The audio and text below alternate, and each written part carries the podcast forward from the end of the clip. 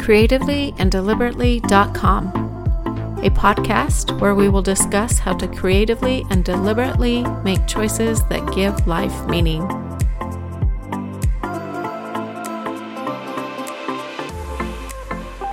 How many of you are watching American Idol?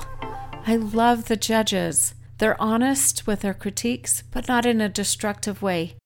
As a writer who puts their heart and emotions on paper, I understand the risk singers take as they sing with their souls. It does my heart so good when I see the judges offer praise like they do. With that said, come Hollywood Week, when good singers are put under the pressure of limited sleep and exposed to new voices and new songs, it isn't any surprise when they forget their lines. In years past, I've reacted like the judges who question how it is that individuals can forget their lines. But now, after learning more about how the brain works, it's just physiology. Our brains are hardwired with instinctive behaviors dedicated for survival, such as fear that will stimulate our fight or flight mechanisms, and anger, which helps in dangerous situations. In fact, take the spelling of the word danger and notice that the letter D is added in front of anger because it motivates action. The mama bear syndrome, if you will. Territorial mannerisms also kick in while in survival mode in order to protect what we are and what we have. The primitive brain just likes to be safe and it doesn't like change or challenge or competition. When we're threatened, in any manner through competition or being angry, frustrated, fearful, or scared, our brains shift into one of these survival modes. And logic and reasoning and learned skills are locked down as if there's a breach in the system, and all the metal doors have bolted away from access in order to prevent any invasion or any destruction. Dr. Alan Watkins is a neurological performance coach and he calls this physiological state a lobotomy. The knowledge of our prefrontal cortex cannot be approached when we shift into fight or flight mode. And at times it's a freeze mode, or should I say, a severe state of forgetfulness. Dr. Watkins has a few good TED Talks available to explain how the most skilled Professionals can be lobotomized if they hit any of these brain states that I've mentioned.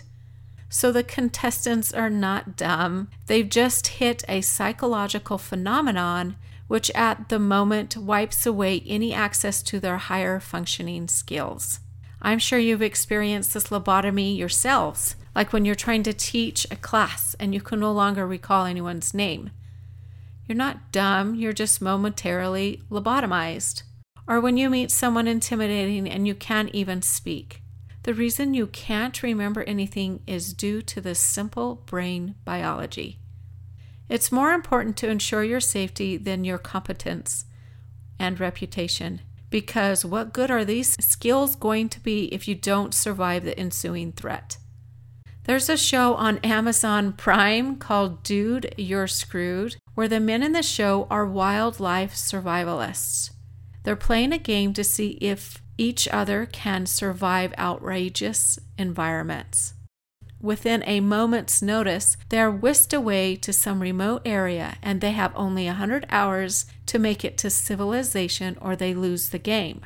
Being put to the test generally encounters three days with limited sleep, a lack of water, and a lack of food. Most often, they suffer from cold temperatures. But since they don't want to lose the game, they push themselves beyond normal physical limitations. Yet their judgment and endurance wanes because they are bound by their anatomy. This is a perfect example of how we are at the mercy of our biological needs. Instead of trying to deny that these needs exist, we're better off being aware of them and when they will override reason. Other altered states that Dr. Watkins mentioned is when you have to go to the bathroom, but you have to wait. Think about what happens. You can't hear what's going on around you anymore because you're only attuned into what's going on inside your body. and everything else fades away. That's the case for any internal pain you have. It gets amplified and focused on.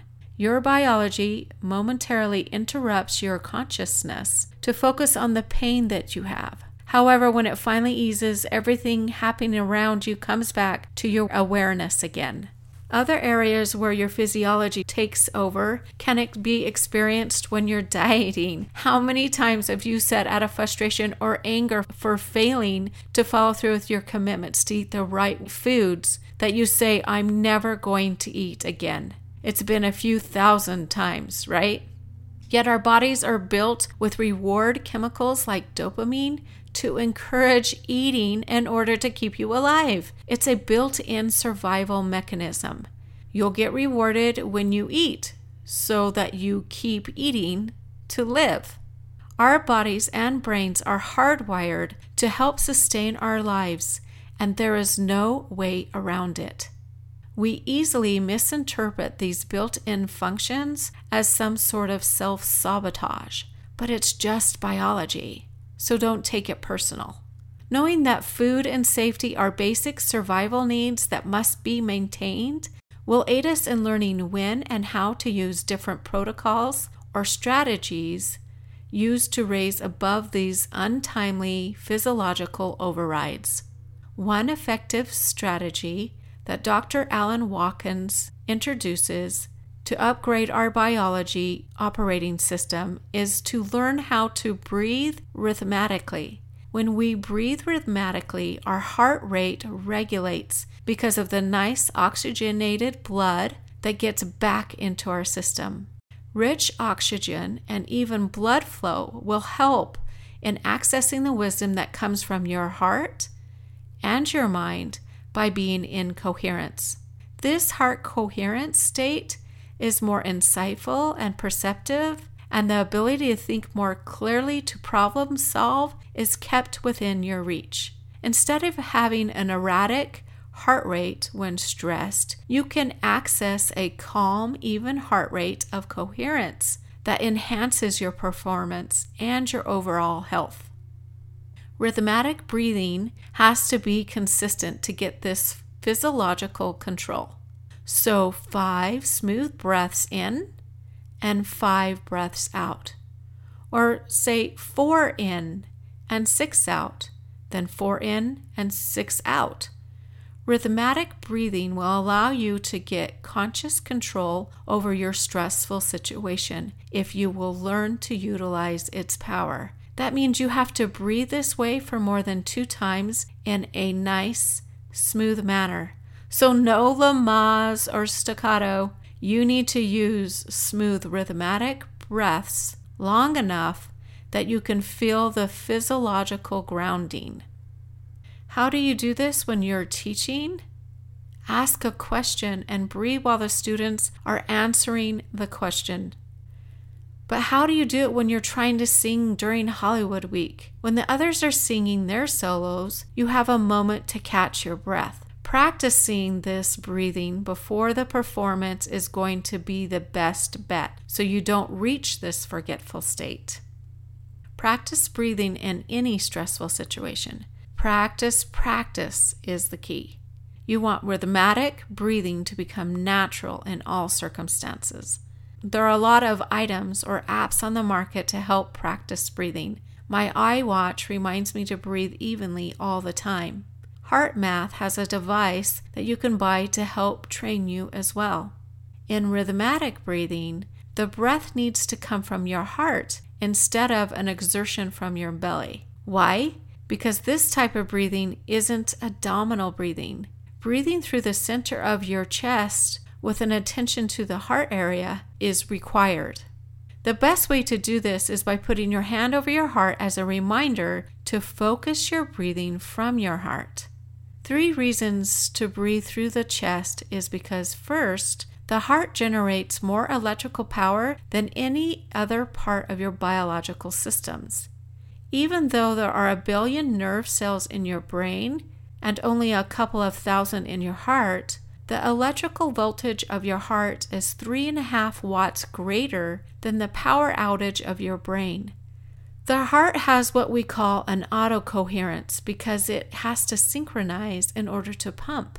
So, electrically speaking, the heart generates 50 times more output than the brain. Second reason is when you breathe with attention on your heart area, it gets the mental noise out of your head and into the chest area. And thirdly, it helps shift away from the unconscious survival physiology up to the conscious emotional state of the body. Being fully conscious is necessary in responding to life with emotional intelligence and mindfulness. In my eighth podcast, I talked about the triune brain. Our lowest primitive brain level is often called the reptilian brain. Our primitive brain takes on the cold survival of the fittest mode, whereas the emotional brain, known as the mammalian brain, is where passions and feelings of the heart are accessed. Unlike reptilians, mammals take care of their young and easily show warm love.